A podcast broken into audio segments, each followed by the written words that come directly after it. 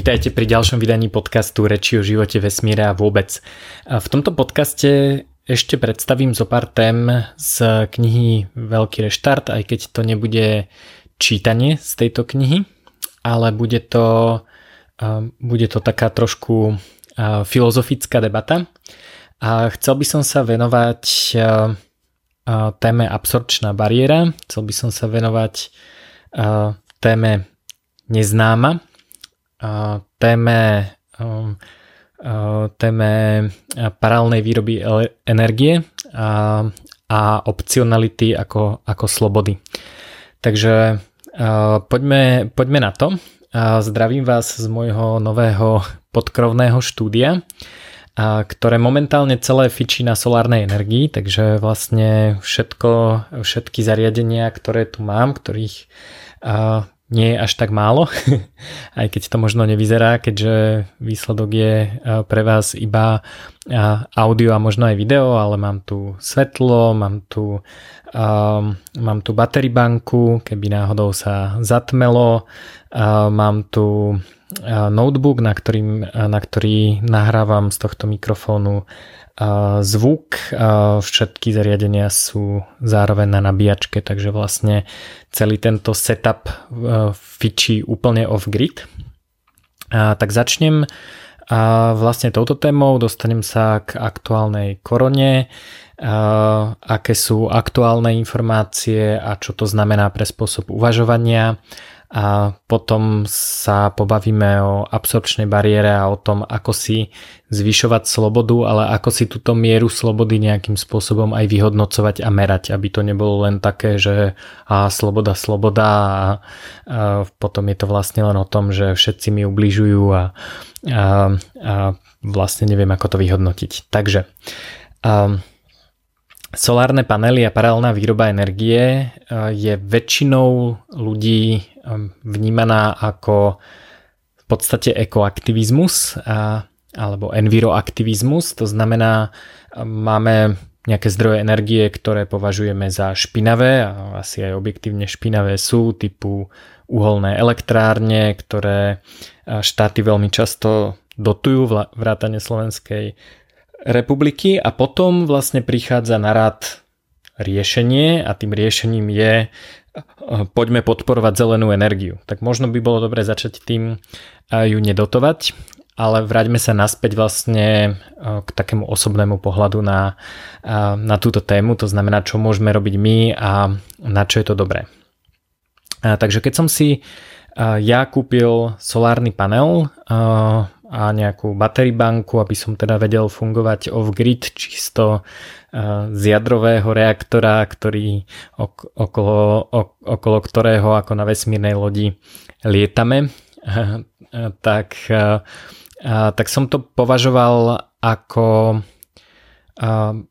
možno spôsob, akým zabezpečiť nejakú kontinuitu dodávky. To znamená, keby nastala nejaká katastrofa, a tá katastrofa teda nemusí byť iba vo forme toho, že zrazu zombie apokalypsa vypadne komplet dodávka elektrickej energie ja neviem, v Bratislave, na Slovensku, na celom svete. A pretože to je málo pravdepodobné, ale môže sa stať to, že energia bude drahšia, lebo niekto schváli tisícpercentnú envirodaň, lebo vyrábame energiu zo strašne špinavých zdrojov a teda musíme ako potrestať všetkých, ktorí ju spotrebovávajú. Môže to byť dočasný výpadok dodávky energie, môže to byť to, že na dodávku energie budú naviazané nejaké ďalšie dane, ktoré vlastne s tým nesúvisia. U nás sú to do istej miery koncesionárske poplatky. A tak všetky všetky tieto vlastne e, neznáme faktory, ktoré môžu v budúcnosti nastať, e, sa dajú obísť tým, že, si, že do nejakej miery budem sebestačný, čo sa týka výroby energie. Teraz tá sebestačnosť je dosť preceňovaná, hovorí sa o nej ako, nejaké, ako o nejakom super cieli, ktorý by sme, ku ktorému by sme mali všetci ašpirovať, lebo len slovenské paradajky sú dobré a mali by sme byť energeticky sebestační a tak ďalej. A ja to takto nevnímam, ja nemám problém si kúpiť lacnú a efektívne vyrobenú energiu zo siete, kým funguje a vyhovuje mi jej cena. Čiže ten, ten, ten solárny setup je vlastne poistka proti tomu, že keď sa niečo, niečo zlé stane. No a čo sa týka financií, tak je to vlastne kapitálový výdavok, to znamená Investoval som dopredu peniaze na výrobný prostriedok, mám doma malú elektráreň a tento výrobný prostriedok mi dlhodobo umožňuje vlastne produkovať e, toľko elektrickej energie, koľko, koľko e, potrebujem, ale koľko teda e, je limit toho zariadenia. Takže, alebo tých zariadení, keďže máme aj battery banku, aj solárny panel. Takže je to vlastne kapitálový výdavok, čiže už e, teraz e, ľudia, ktorí nemajú slovo kapitalizmus, tak už teraz ako, ako môže byť ako super envirovec nejaký kapitalizmus. Ale naozaj kapitalista musí investovať peniaze do výrobného prostriedku a tento výrobný prostriedok potom môže používať. To znamená, že vlastne ja som si ako keby počas životnosti tých zariadení, ktorá samozrejme závisí od toho, ako ich používam a ako sa o ne budem starať. A tak počas tejto doby som si vlastne už dopredu kúpil nejaké množstvo elektrické energie. Samozrejme, ako to množstvo, ktoré dokážem reálne vyrobiť, závisí od počasia, závisí od toho, že kedy tú energiu potrebujem používať a tak ďalej. Nie je to také jednoduché. Ale vlastne teraz, keď si môžem dovoliť urobiť ten kapitálový výdavok, kedy ešte tie solárne panely nie sú až také drahé. K tomu, k tej cene tých solárnych panelov sa ešte dostanem. A, tak vlastne teraz som investoval a vlastne odteraz už môžem tú energiu čerpať, keď ju budem potrebovať. Takže keby mi napríklad vypadol zdroj príjmu a ako nemal by som nemal by som vlastne sa čím živiť, nemal by som príjem, tak vlastne môžem využívať už tento investovaný kapitálový výdavok do toho, aby som vlastne poháňal domácnosť touto dokonca zelenou elektrickou energiou. Takže veľa ľudí sa na to pozerá, že či tú energiu budú mať lacnejšiu, ako majú teraz energiu zo zasúky.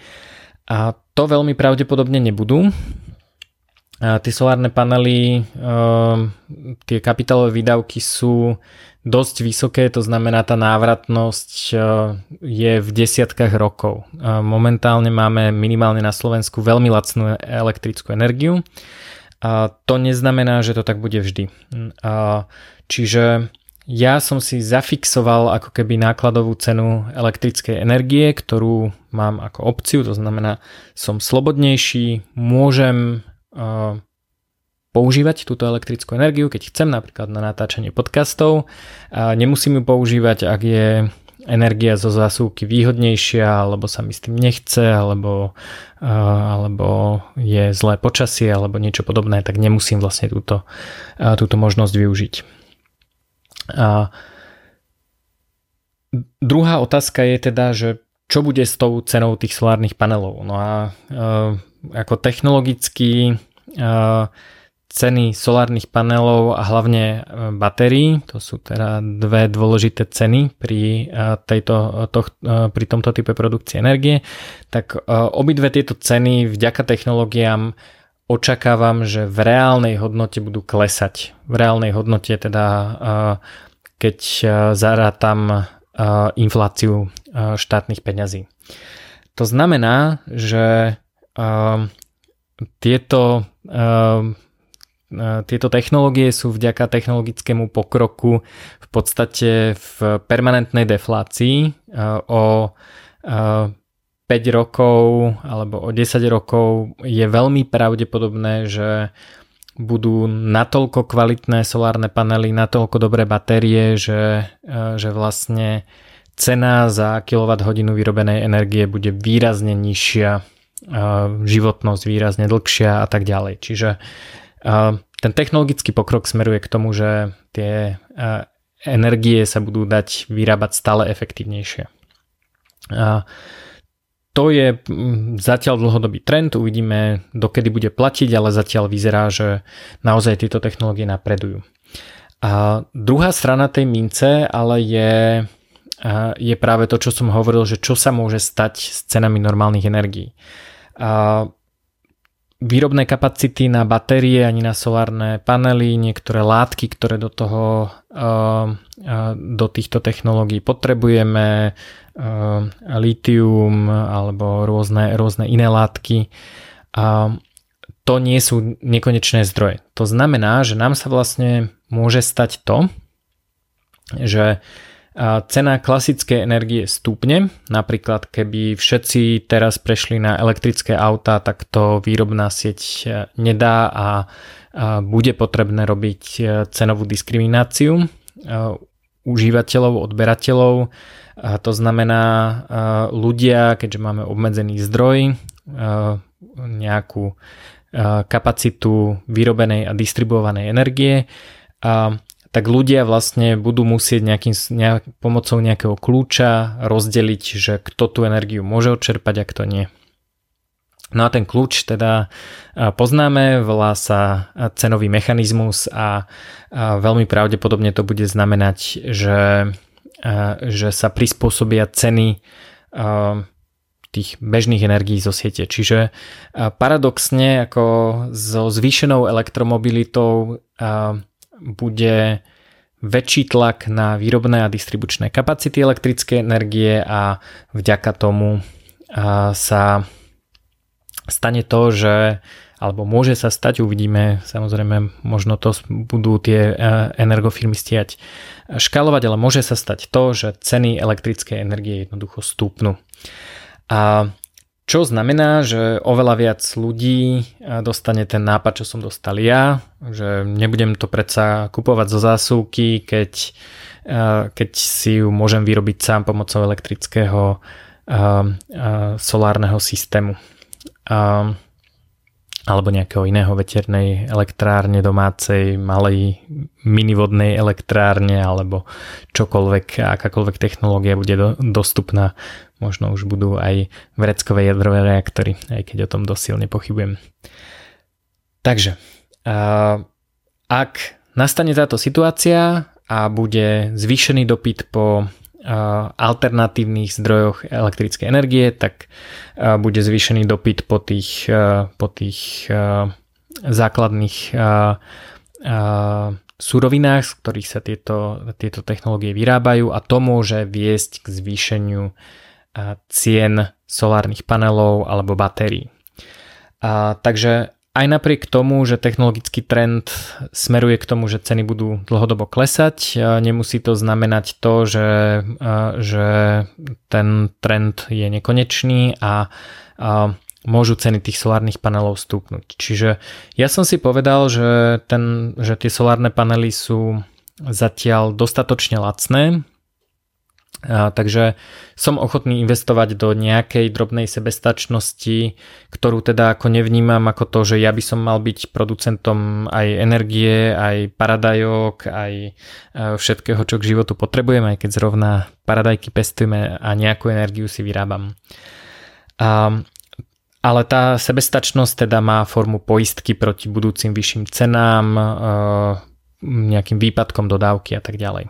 Takže a, to je taký základný pohľad a veľa ľudí teda naozaj prepočítava tú ako ekonomickú efektívnosť, ale pozerajú sa na ekonomickú efektívnosť s ohľadom na súčasné ceny energií, s ohľadom na súčasné ceny solárnych panelov a batérií a s ohľadom na súčasný stav dodávky elektrickej energie, to znamená fakt, že tá dodávka proste funguje a keď potrebujem niečo nabiť alebo niečo napájať, tak to pichnem do zásuvky a, a funguje to.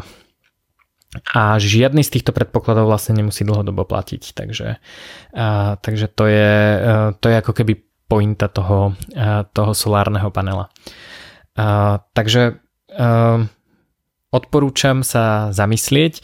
No a má to teda aj veľmi pekný vedľajší efekt a to je pre veľa ľudí hlavný efekt, pre mňa je to vedľajší efekt, ale veľmi pekný je, že naozaj je to dobrý pocit, keď si tú energiu sami, sami vyrobíte, je to veľmi po, podobný pocit, ako keď si sami vypestujete paradajky, zrazu sú to vaše paradajky, vy ste ich polievali, vyrástli u vás na balkóne a, alebo v záhradke, alebo na terase, alebo kdekoľvek a, a je to vlastne uh, dielo nejakej vašej práce a máte k tomu trošku iný vzťah, ako keď si to len kúpite v potravinách a neviete, ako to bolo hnojené a tak ďalej.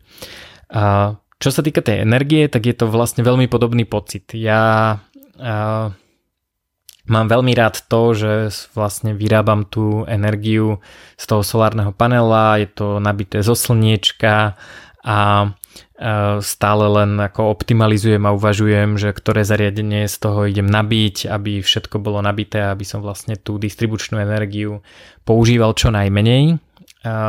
A to teda hlavne preto, že ako tú investíciu do toho solárneho systému som už urobil.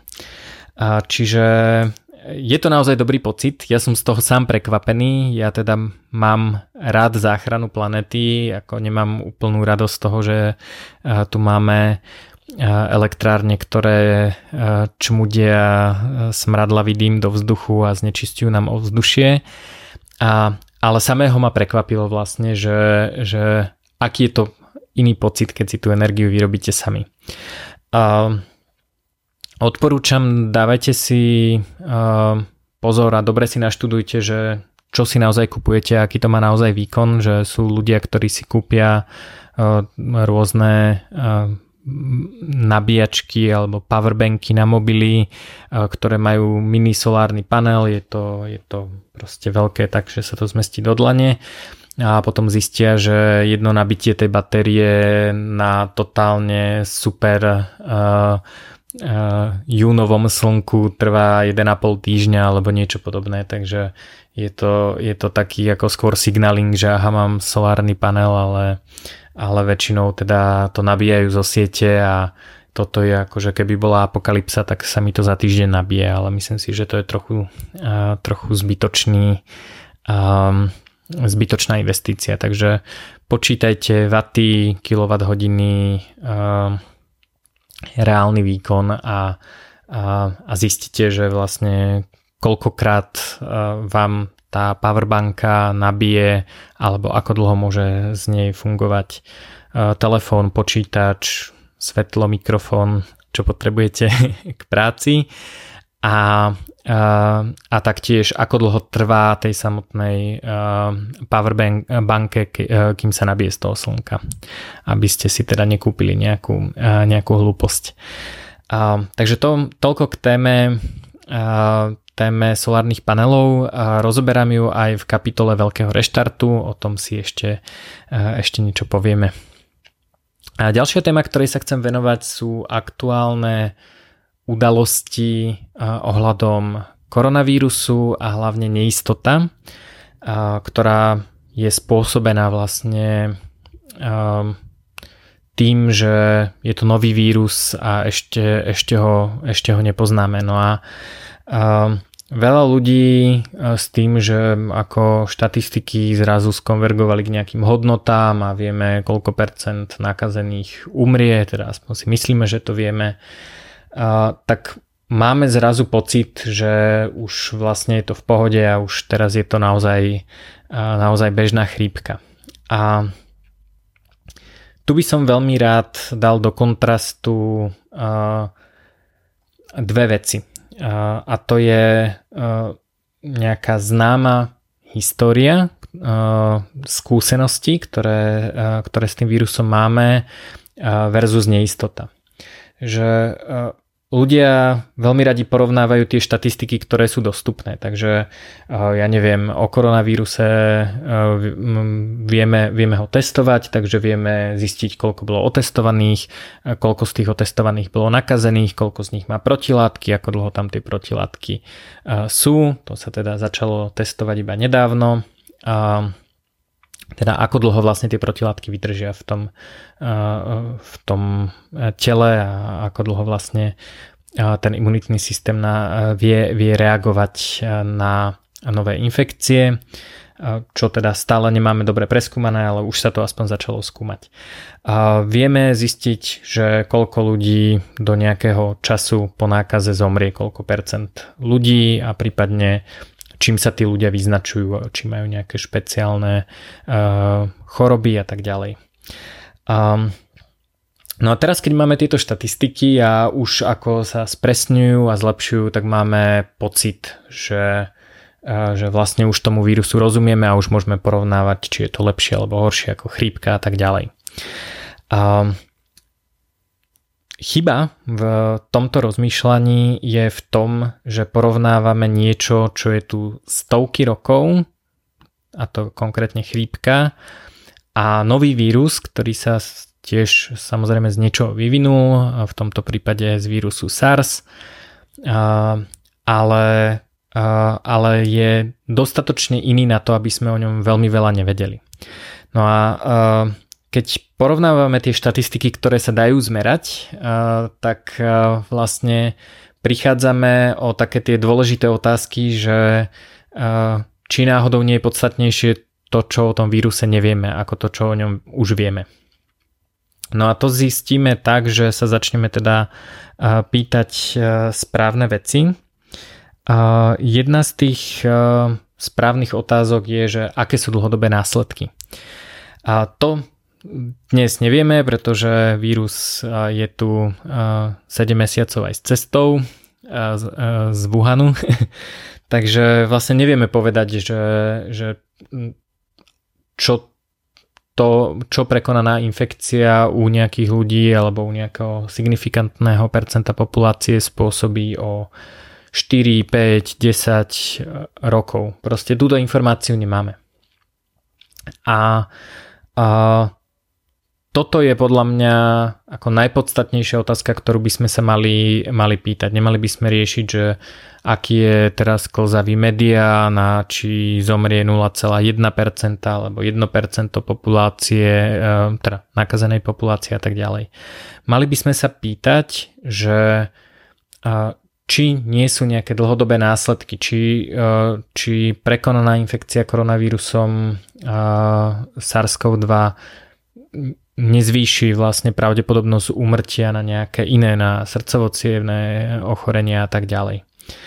A tu máme teda nejaké informácie a, a skoro všetky tie informácie sú bohužiaľ veľmi negatívne. Že vychádzajú štúdie o tom, že a, teda ako prvá štúdia, ktorá ma zaujala a, ešte vlastne začiatkom roka, hovorila o tom, že vlastne sa nepotvrdila nákaza dieťa, detí v maternici a teda novrodencov a teda tento vírus je v podstate bezpečný, čo sa týka čo sa týka tehotenstva.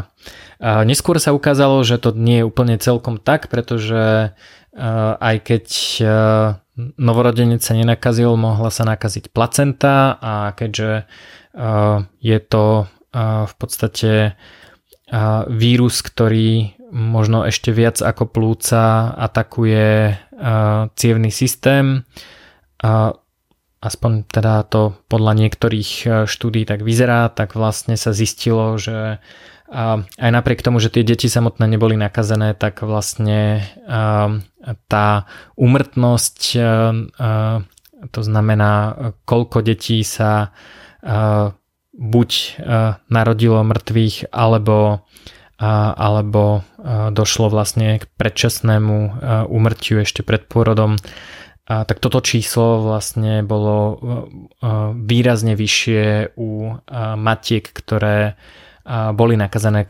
koronavírusom v treťom trimestri. Takže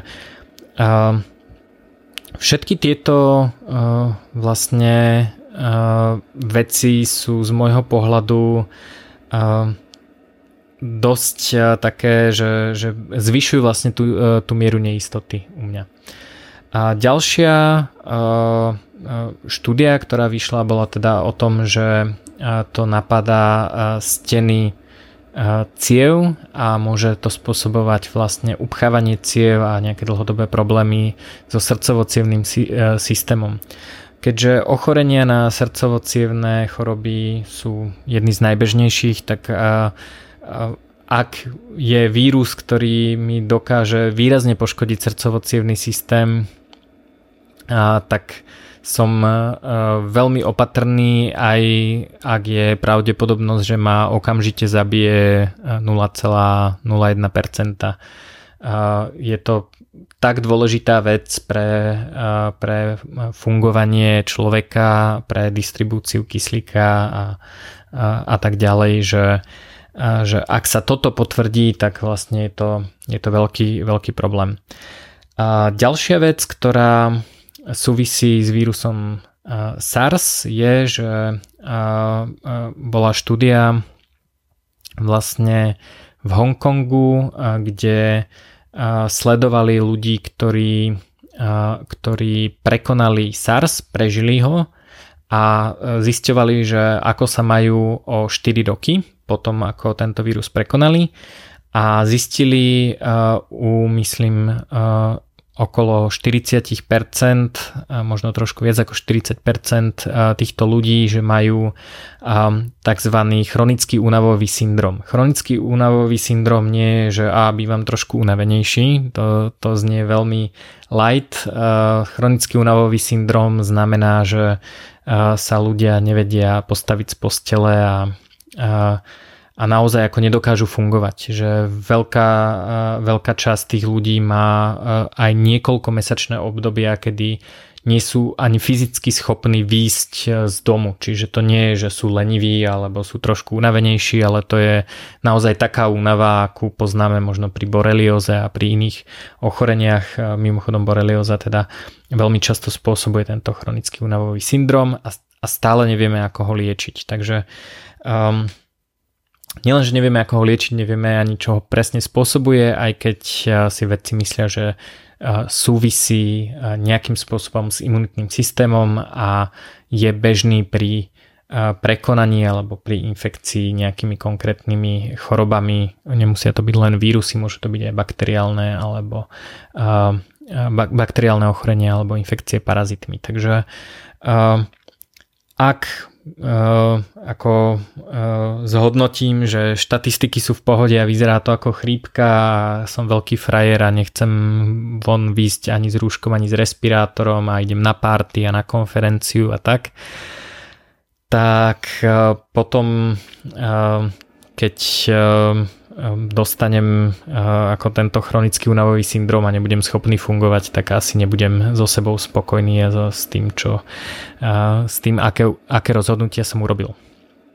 No a uh, hovoril som teda, že tento chronický únavový syndrom uh, uh, 4 roky po prekonaní SARSu mala pomerne signifikantná časť tých, ktorí to ochorenie prekonali a už teraz sa objavujú skupiny ľudí, ktorí vlastne majú buď chronický únavový syndrom pro, po prekonaní COVID-19, alebo dokonca sa im ani nepodarilo ten vírus prekonať, majú ho už niekoľko týždňov až mesiacov, vrátane niektorých lekárov a zdravotníckých pracovníkov, takže je to niečo, čo im teda ľudia neveria, ako ča, veľa z tých pacientov vlastne Ehm, hovorí, že, že ako prišli k doktorovi a, a, a vysvetľovali mu, čo je, e, čo, čo sa s nimi deje a im povedali, že tak trošku viac lešte, oddychujte a to prejde. Ale, ale ono to neprechádza. Ako, a, a, často sa stáva to, tento istý problém aj pri borelioze, že príde pacient za lekárom a povie, že ako som fakt veľmi unavený, nedokážem ako pomaly sa postaviť z postele a oni namiesto toho, aby teda diagnostikovali, že, že môžu mať boreliozu alebo urobili nejaké testy, tak im povedia, že tak viacej oddychujte a trošku oné, dajte si kávičku a, a vyležte to a potom teda sa snažte a nebuďte leniví. Takže ako znie to drsne, ale toto sa naozaj deje a je to podľa mňa dosť vážna vec na to, aby, aby sme to nemali podceňovať. Takže z môjho pohľadu, ako porovnávať e, chrípku, možno boreliózu, HPV HIV, čo sú vírusy, ktoré poznáme, sú tu s nami dlhšie, možno do istej miery aj ten SARS, aj keď ten je teda menej známy, pretože nemal až tak veľa tých, tých prípadov. Čiže to je teda jedna krabička vírusov, ktoré majú nejaké známe vlastnosti. Nie všetky vieme liečiť, ako HPV. Na niektoré typy HPV existuje vakcína, Dokonca na HIV existujú nejaké preventívne tabletky, ktoré sú relatívne účinné, keď ich treba potom brať každý deň na celý život.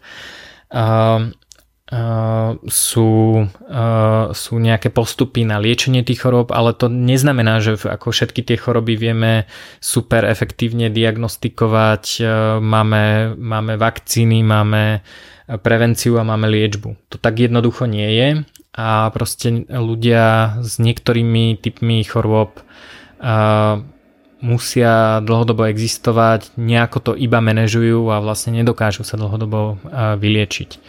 A na druhej strane teda máme neznámy koronavírus. neznámy nie v zmysle, že nevieme, čo to je za vírus. Máme sekvencie dokonca mutácií tohto vírusu, čiže ako to, ako vyzerá, z čoho je zložený a tak ďalej vieme, ale čo spôsobuje v tele aké má vlastnosti, čo spôsobí po x rokoch a tak ďalej, tak toto nevieme. A preto mi príde porovnávanie na základe čísel o umrtnosti a o infekčnosti s nejakou, s nejakou chrípkou úplne mimo. To je proste ten človek, ktorý takéto porovnanie urobí, podľa mňa vôbec netuší o, o čom točí a je jedno, koľko má titulov pre, pred menom a za menom. Takže a, ja si myslím, že momentálne tak ako som hovoril od začiatku, najlepšia stratégia je vyhybať sa možnosti nákazy a zlepšovať svoj imunitný systém. Napísal som o tom blogy, články, podcasty a tak ďalej. Čiže nebudem, nebudem to tu zase detálne rozoberať, ale myslím si, že toto je naozaj stále najlepšia stratégia a ak sa teda všetky tieto predpoklady nepotvrdia a zistí sa, že vlastne je to naozaj chrípka, tak to proste prežijeme. A ak zistíme, že to tak nebolo, tak nebudeme smutní. Uh, otázka je, že dokedy teda čakať uh, a dokedy sa chrániť. Uh, ja si myslím, že uh, úplne nie je 100% isté, že bude nejaká vakcína vôbec.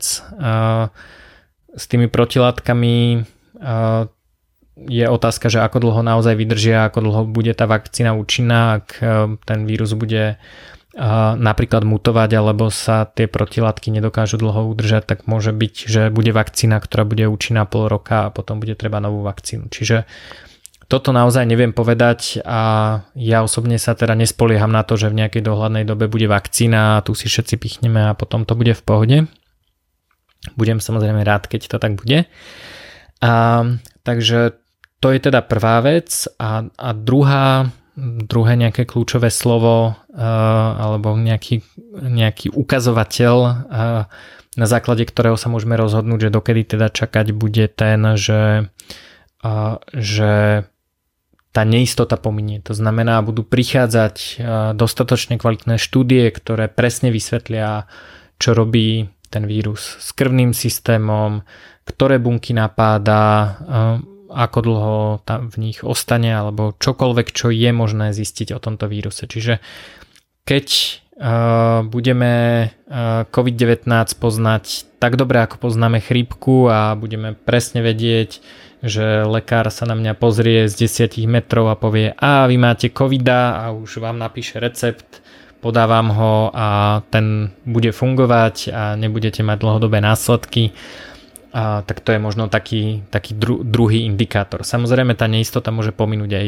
iným smerom a, a, a vlastne a dokážeme to nejakým spôsobom a, riešiť a reagovať na aktuálnu situáciu. Ale teda, čo je kľúčová a, vec, ktorú chcem povedať v tejto časti je, že, a, že ten faktor na základe ktorého sa ja rozhodujem, že akému riziku sa vystavím, nie je to, že niekto zrátal nejaké štatistiky, ale aká je miera neistoty o tomto víruse. Takže to je pre mňa podstatná informácia. A v, vo veľkom reštarte vlastne ešte, čo sa týka neistoty, hovorím o tzv. absorpčnej bariére. A prišiel som na takú novú metaforu, ako sa na to dá pozerať. Tak predstavte si, že hráte takú 2D behačku, a to znamená, máte, máte počítačovú hru a máte zem, a niečo ako Super Mario alebo niečo podobné a, a tá zem pred vami je rovná, ale z času na čas má nejakú jamu. A tá jama je zatopená vodou, čiže nevidíte, nevidíte aká je hlboká, respektíve asi nie vodou, ale skôr dymom. Takže nevidíte, aká je hlboká, sú tam proste nejaké výpary. A Väčšina tých jam samozrejme je maličká, to znamená, je to proste len tak, takého trošku dymu a v tej 2D behačke jednoducho tadiaľ prejdete a nič sa nestane. A toto samozrejme nie je problém, to sú proste bežné choroby, bežné vírusy. A ten dym spôsobuje tú, tú neistotu a v nejakom momente uh, môž, môže byť pred vami uh, jama, ktorá vyzerá takisto ako všetky ostatné jamy. Viete, že je nejak široká, nedokážete ju preskočiť, takže musíte nejakým spôsobom ísť cez ňu. A keď sa pozriete dole, tak neviete, že či má 1,5 metra alebo 10 km. No a ľudia, ktorí podľa mňa neberú to riziko koronavírusu vážne, robia to, že si povedia, a to je ďalšia jama, už som prešiel takýchto jam, kopec, však ľudia keby uh, nedokázali prechádzať takéto jamy, tak, uh, tak vlastne tu nie sme, takže to bude proste taká jama ako každá iná, jednoducho spraví krok. A uh, čo sa stane, ak tá jama má naozaj 10 km, tak tento človek uh, opustí tzv. gene pool, to znamená uh, prestane sa rozmnožovať a pred, uh, nebude mať teda potomkov s takýmto správaním. A to znamená, že evolúcia bude selektovať ľudí, ktorí nemajú takéto správanie, pretože všetci títo ľudia sú, všetci takíto ľudia, ktorí takto uvažujú, sú na spodku 10 kilometrových jám a jednoducho ich genová línia nepokračuje. A, takže to, že tá jama spôsobí to, že tá hra tá 2D behačka nemôže pokračovať, sa volá absorpčná ba- bariéra, to znamená vypíše sa game over a proste hra skončila a už sa nedá ani spustiť znova. Je to proste koniec hry. A tá absorpčná bariéra sa vyznačuje neistotou, že my tie absorpčné bariéry nevidíme, respektíve tie absorpčné bariéry, ktoré, ktoré rovno vidíme, tak v podstate nikto nie je dostatočne šialený na to, aby, aby ich podstúpil. To znamená, že keď ako sa postavím a vidím, že ako predo mnou je, je jama bez dymu, úplne jasne vidím, že má 10 kilometrov, tak do takejto absorčnej bariéry nikto neskočí. Ale keď už je tam len trošku dymu, tak ľudia už e, zrazu majú pocit, že vlastne tá neistota nevadí a proste je to len mal, maličká jama a v pohode do nej skočia. A, a,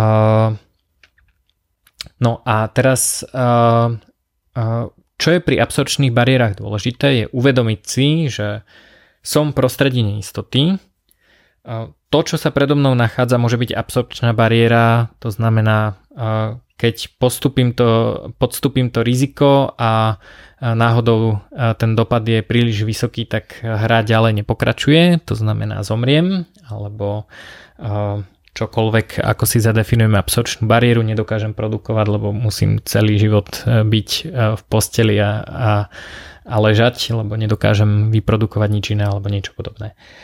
Takže a, takže identifikovať, zistiť, že OK, toto je prostredie neistoty a potom urobiť chybu správnym smerom. No a chyba správnym smerom znamená, že keď som si naozaj neistý, tak najrozumnejšie je to riziko nepodstúpiť. To znamená, uh, možno je predo mnou jama, ktorá má pol metra a aj tak nevidím dnu, tak keď spravím chybu v uvažovaní, to znamená, poviem si, OK, je to príliš riziko, možno to má 10 km a nie pol metra, takže jednoducho cez túto jamu ďalej nejdem, tak som urobil chybu v uvažovaní, ale správnym smerom, pretože žijem ďalej a môžem úplne v pohode fungovať, môžem vymýšľať, že či cez tú jamu nepostaviť most alebo niečo podobné. Čiže urobil som ako keby rozhodnutie správnym smerom. To znamená, tá chyba v tej 2D behačke ma nebude stať život.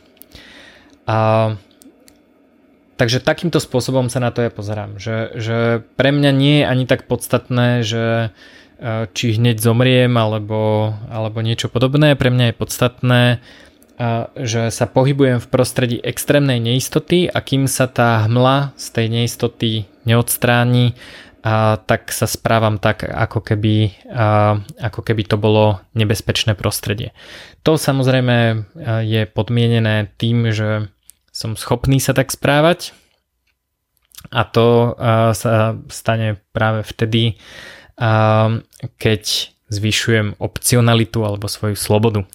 Takže sa dostávame k poslednej časti a to je, a to je sloboda a opcionalita. Sloboda je viacerých typov. Taká, taký ten bežný typ slobody, ktorý poznáme, je, že nikto mi nezakazuje, čo mám robiť, to, teda, čo môžem robiť. To znamená, ja neviem, pre veľa ľudí je sloboda to, že si môžu zapáliť trávu u seba na balkóne a môžu fajčiť trávu. Znamená, neexistuje nikto, kto by ich potrestal za nejaké správanie, ktoré oni chcú robiť.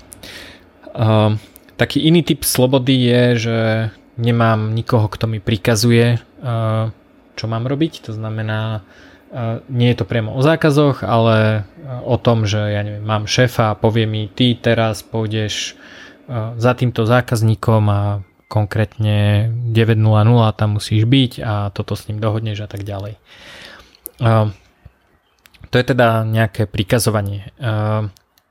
Zákazy a príkazy sú sloboda od, to znamená taká nejaká podoba slobody, nazval by som ju možno, možno negatívnu slobodu, to znamená niekto zvonka mi, a, a, mi nejakým spôsobom riadi život. A pozitívna sloboda alebo sloboda K je z môjho pohľadu a, taký typ slobody, kedy ja mám veľký voľný priestor, mám pekné popoludnie a rozhodol som sa, že toto popoludne idem využiť tak, že vám nahrám podcast. A toto je teda typ slobody, kde ja ako keby priamo konám a vytváram. Nie je to o žiadnych tretich stranách, ale je to o tom, že ja sa rozhodujem nejakým spôsobom využívať môj čas, moje prostriedky, moju produktívnu kapacitu na, na to, aby som niečo vytvoril. A paradoxne ako veľa ľudí veľmi túži potom prvom type slobody, kedy mi nikto nič nezakazuje a neprikazuje, ale keď ho získajú, tak vlastne nevedia, čo si s tým voľným slobodným priestorom uh, počať, nevedia, čo, čo majú robiť, nevedia vlastne sa si ten život nejak zariadiť tak, aby, aby ako keby kreatívne využívali tú, uh, tú svoju slobodu.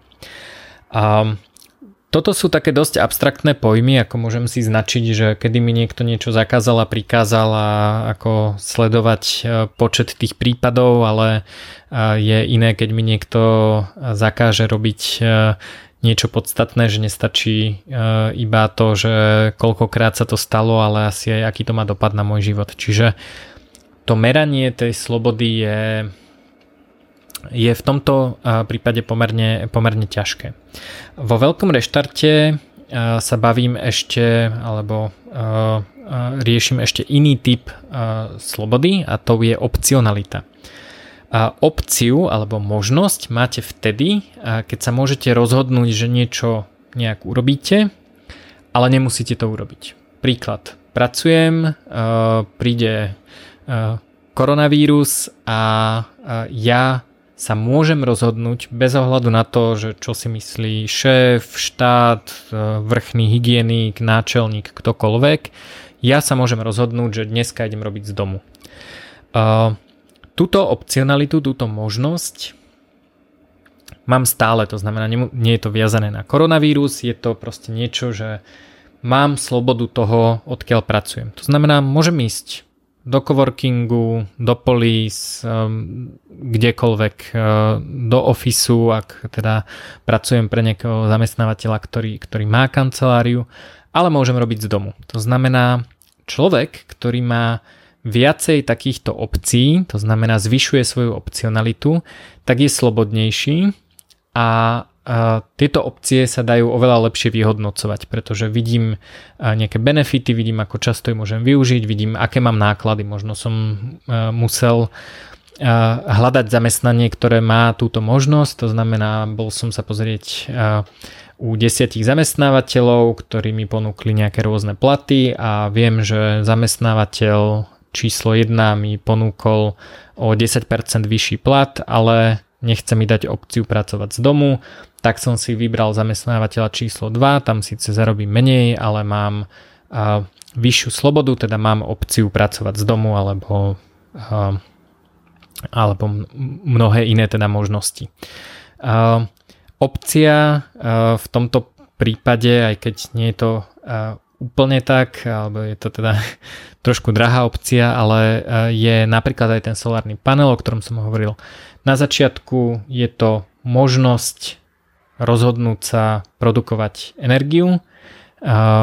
Nič preto nemusím spraviť, zapojím káblik a produkujem energiu, ak mám teda solárny panel niekde, niekde vyložený na slnku. Ale nemusím to robiť, môžem, môžem si pichnúť počítač do zásuvky a fungovať normálne. Čiže toto je opcia. Ja osobne vnímam opcionalitu ako niečo, čo v živote dlhodobo zvyšujem. To znamená, na všetky rozhodnutia sa pozerám tak, že či mi zvyšujú alebo znižujú možnosti. To znamená, ja neviem, chcem, chcem robiť na nejakom projekte. Moja prvá otázka nie je, aká bude odmena, ale ako mi to zmení možnosti? Znamená to, že musím robiť 8 hodín denne? V žiadnom prípade dovidenia. Znamená to, že musím nosiť oblek a kravatu? Uh, nie, ďakujem.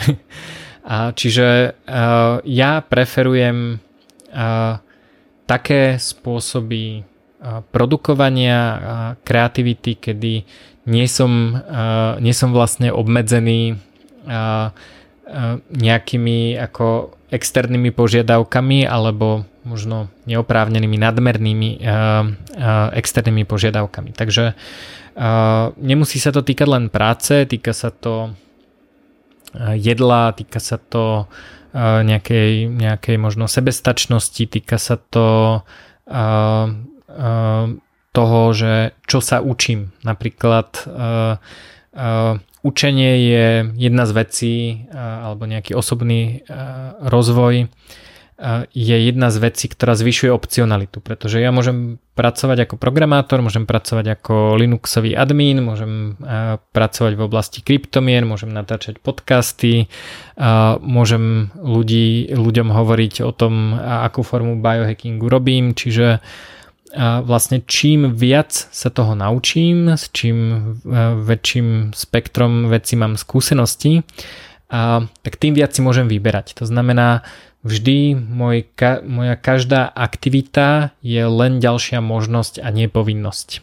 Takže um, veľmi dobrá možnosť, ktorú vám napríklad uh, prinesú úspory, ak začnete šetriť, uh, tak je možnosť rozhodnúť sa nerobiť nič. Čiže keď príde apokalypsa typu koronavírus, tak vlastne úplne dobrá legitímna možnosť je strávim hodinu denne študovaním, čo je nové o koronavíruse, budem sa prechádzať a čítať si knižky v hamake.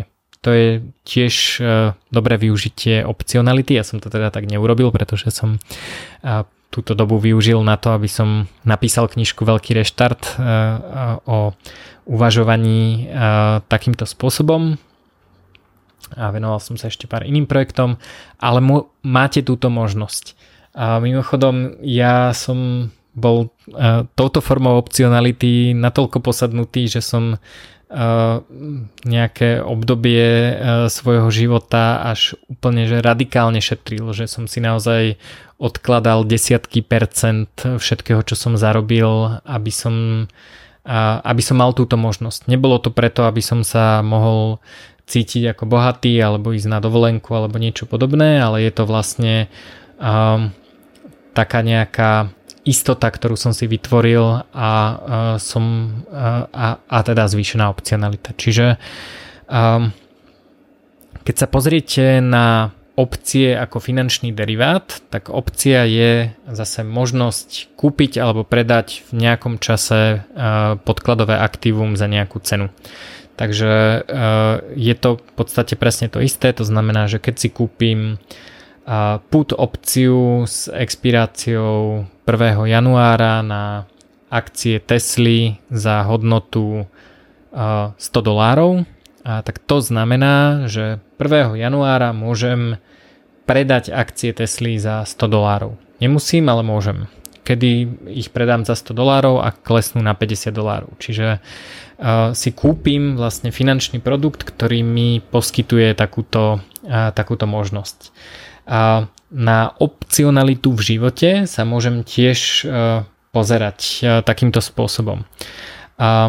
Ak chcem mať možnosť rok nepracovať, tak to je opcia, ktorá ma stojí ušetrenie nákladov na rok bežného príjmu, v ktorom by som bol komfortný s tým, že nepracujem. Čo je veľmi jednoduchá matematika, bežné náklady, ktoré potrebujem na rok života krát 12, a zistím, koľko energie a koľko času ma bude stáť ušetriť toľkoto peňazí a mám cenu opcie, viem, aké to má náklady a viem, a viem, čo mi to presne prinesie. Takže takýmto spôsobom vlastne vieme uh, vieme sledovať tie, tie opcie, vieme, vieme sledovať, čo nás to stojí, vieme, čo nám to prinesie, vieme to nejako vyhodnotiť a a takýmto spôsobom sa vlastne dá zvyšovať sloboda ako akýkoľvek iný cieľ v živote. Ak si dávam cieľ, že chcem schudnúť 10 kg, A tak to je veľmi, veľmi jednoduchý cieľ, proste každý deň prídem, postavím sa na váhu, pozriem sa koľko vážim a buď sa k cieľu približujem, alebo sa od neho vzdialujem, alebo som ho dosiahol. A takisto sa vlastne dá pozerať na zvyšovanie slobody ako na opcie. A nie každú opciu, nie, nie, nevždy je teda to zvyšovanie opcionality Eh, ako operácia na pár minút. Eh, niekedy proste musím, musím eh, za tým cieľom ísť trošku dlhšie, ale je to niečo, čo sa naozaj dá naplánovať. Že to nie je nejaká abstraktná vec, že som slobodnejší a pretože sa tak cítim alebo niečo podobné. Je to niečo, čo, čo si normálne môžete dať ako akýkoľvek životný cieľ. Výhoda a zase v súvislosti s koronakrízou je, že opcionalita je antifragile. To znamená, čím mám viac možností v živote, tak tým lepšie sa mi darí v nestabilnom, chaotickom prostredí s pôsobením nejakých vonkajších stresorov. To znamená, ja som si dal za cieľ, že chcem mať možnosť pracovať z domu, hlavne preto, že sa mi tak pracuje najlepšie ale nepočítal som s tým, že zrovna príde kríza koronavírusu, ale keďže som túto opciu mal, tak som zistil, OK, teraz je dobré túto opciu využiť. Ale musel som na nej pracovať už predtým. Čiže e, keď vlastne si zvyšujete opcionalitu, e, tak sa vám oveľa lepšie darí práve v volatilnom, chaotickom, nestabilnom prostredí. To isté hovoril som, že výroba energie pomocou solárnych panelov je tiež, tiež vlastne zvyšovanie opcionality a je to veľmi jednoduché. Ak nastane nepravdepodobný, ale možný chaos na trhu s dodávkou elektrickej energie, tak vtedy využijem túto opciu, čiže je to dobré, pretože sa mi darí. Darí sa mi jednak oproti konkurencii, ale ja teda konkurenciu až tak neprežívam. Ale vlastne mám možnosť túto opciu využiť aj tak, že pomôžem iným ľuďom, ktorí, ktorí ju nemali. To znamená, ak susedia potrebujú elektrickú energiu, potrebujú si nabiť mobil, tak im ju môžem dať alebo predať za nižšiu cenu, ako by si ju kúpili zo siete, pretože, pretože som si už zafixoval tú cenu. Čiže opcionalita je vlastne typ slobody, ktorá má výhodu v tom, že ju vieme merať, vieme zistiť väčšinou koľko stojí, vieme zistiť čo nám prinesie, vieme si ju nastaviť ako cieľ a celkovo opcionalitu ako takú, to znamená všetky možné opcie v živote môžeme postupne zvyšovať a tým pádom byť merateľne a predikovateľne slobodnejší. A keď toto urobíme, tak sa nám bude dariť aj po veľkom reštarte eh, celého sveta, kedy prichádza chaos, neistota a všetky tieto zvláštne veci, kríza ekonomická a tak ďalej. Um, Takže to boli témy, eh, o ktorých som sa, eh, s ktorými som sa chcel s vami podeliť. A na záver len informácia, že prebieha predpredaj knižky Veľký reštart vo forme e-booku, audiobooku, teda audioknihy a papierovej knihy. Bude vyprodukovaný v, všetko bude vyprodukované v najbližších týždňoch, určite v priebehu, v priebehu leta, ale asi, asi skôr, skôr ako neskôr. A, chcel by som vám dať do pozornosti hlavne možnosť predobjednať si audiobook, pretože to je niečo, na čom niečo s čím ešte nemám až také dobré skúsenosti.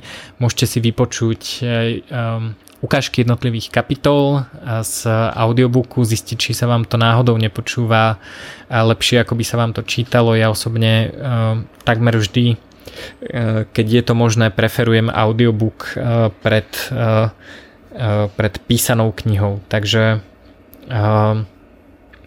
Takže zvážte, či nechcete, nechcete podporiť a kúpiť si audiobook a ak radšej čítate uh, či už elektronické alebo papierové knihy, tak samozrejme je tu aj takáto možnosť.